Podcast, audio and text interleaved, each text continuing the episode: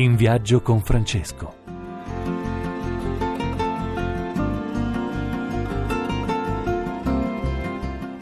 Buongiorno cari amici e buona domenica. Come va allora stamattina? Immagino come sempre chi in macchina, chi a casa. Ecco, vi raggiungiamo con eh, un amico, un amico di Assisi, un amico di Papa Francesco, un uomo attento a quello che accade e che dice Papa Francesco. Sto con uh, l'architetto Fuxas, conosciuto per uh, la sua nuvola, conosciuto per le tante opere in Italia. Architetto, benvenuto, maestro, benvenuto allora, pace e bene.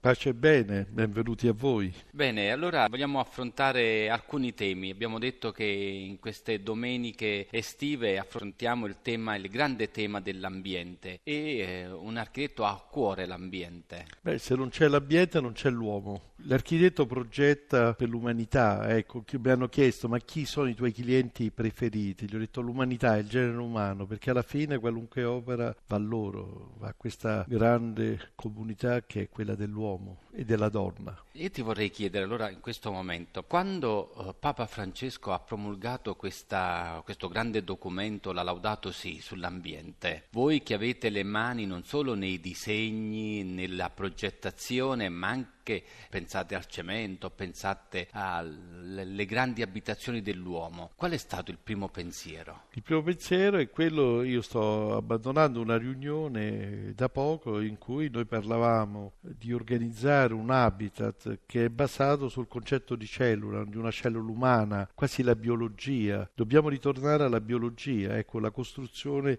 deve avere un carattere biologico in ogni cellula e poi della speranza. Vita, speranza, cellula, praticamente ritorniamo all'uomo. Ma oggi Oggi tutto parla di un'umanità che è contro un'altra parte dell'umanità, di italiani che non vogliono più accogliere, di politici che soffiano sulla paura dell'altro.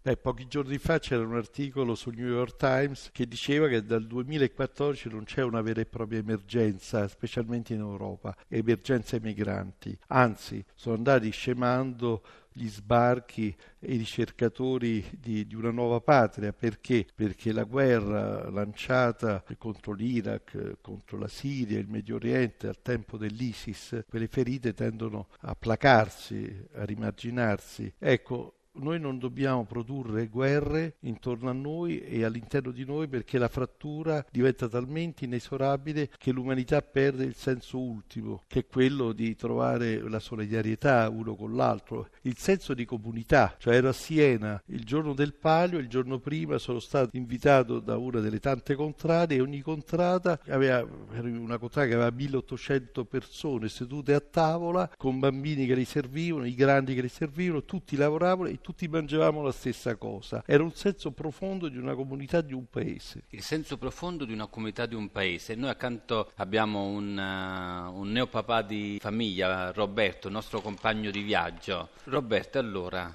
hai ascoltato un po' la nostra conversazione, a volte parole che generano il timore dell'altro, di persone che soffiano sulla non accoglienza. Ecco, tu hai due figli. Che significano queste parole quando arrivano a casa e come reagire ad esse? Beh, sicuramente è difficile spiegare ai propri figli cosa sta accadendo e cosa sono quei barconi che arrivano. Soprattutto è difficile spiegare come delle persone possano non accogliere o non voler accogliere eh, dei bambini che arrivano, che piangono o chiusi in una gabbia. Quindi molte volte tendo a cambiare canale. Ogni giorno quando magari incontro, incontro per strada con i miei figli delle persone, dei ragazzi che chiedono l'elemosina oppure chiedono un aiuto, faccio sempre capire che è importante donare agli altri perché un giorno magari potremmo noi aver bisogno di una mano tesa, quindi è importante sempre tendere una mano e soprattutto a scuola mia figlia, soprattutto che è più grande, è con bambini eh, cinesi, con bambini eh, che vengono dall'Africa e questo è importante l'integrazione e anche far capire che siamo tutti uguali. Architetto, queste sono le parole che arrivano un po' dalle famiglie, da alcune famiglie italiane.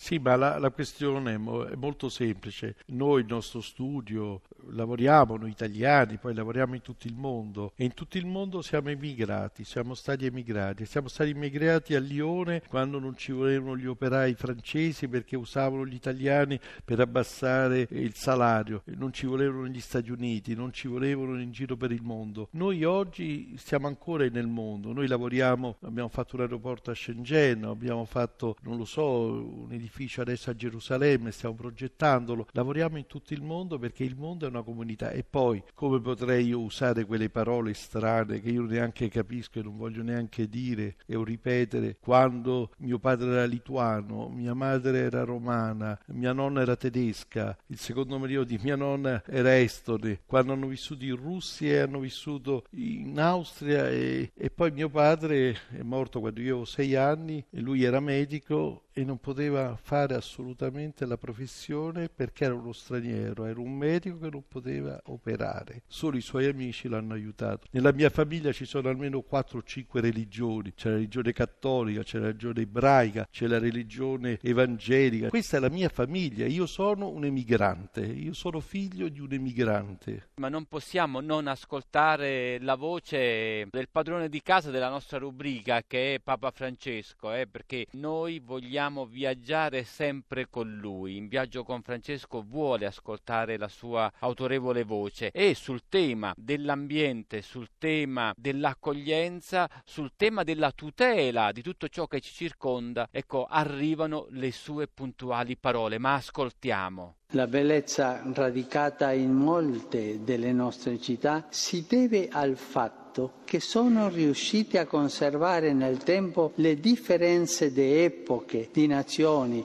di stili, di visioni. Basta guardare l'inestimabile patrimonio culturale di Roma per confermare ancora una volta che la ricchezza e il valore di un popolo si radica proprio nel saper articolare tutti questi livelli in una sana convivenza.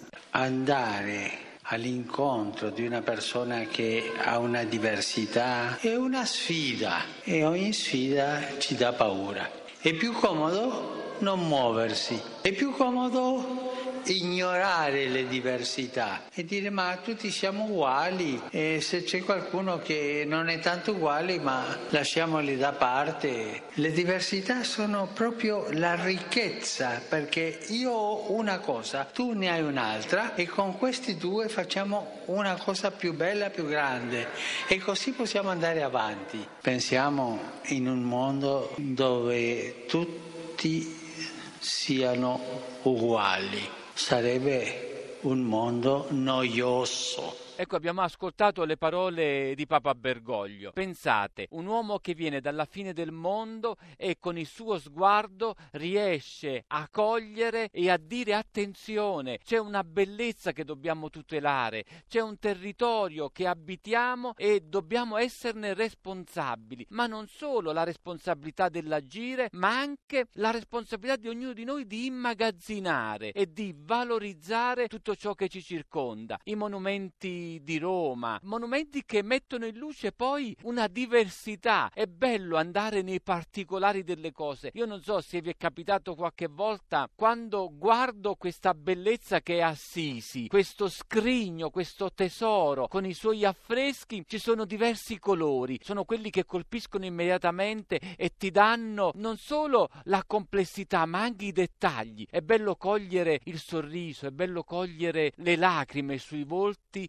delle persone che qui Giotto ha affrescato. Ecco allora entrare nella grande bellezza ma coglierne anche i dettagli, particolari. E cosa sono? Sono le differenze. Vedete, questo non è solo nell'arte ma anche nelle persone che ci circondano, nelle persone che ci circondano mano negra clandestina, africano clandestino, nigeriano clandestino. Ricordate queste parole? Erano vent'anni fa, spopolavano nelle discoteche, nelle radio, sembrano terribilmente attuali. Era un disco dal titolo clandestino di Manu Chao. Oggi, oggi vorrei farvi riascoltare quella musica. Solo voi con mi pena, sola mi condena, correre mi destino para burlar la ley, perdido en el corazón de la grande Babilón.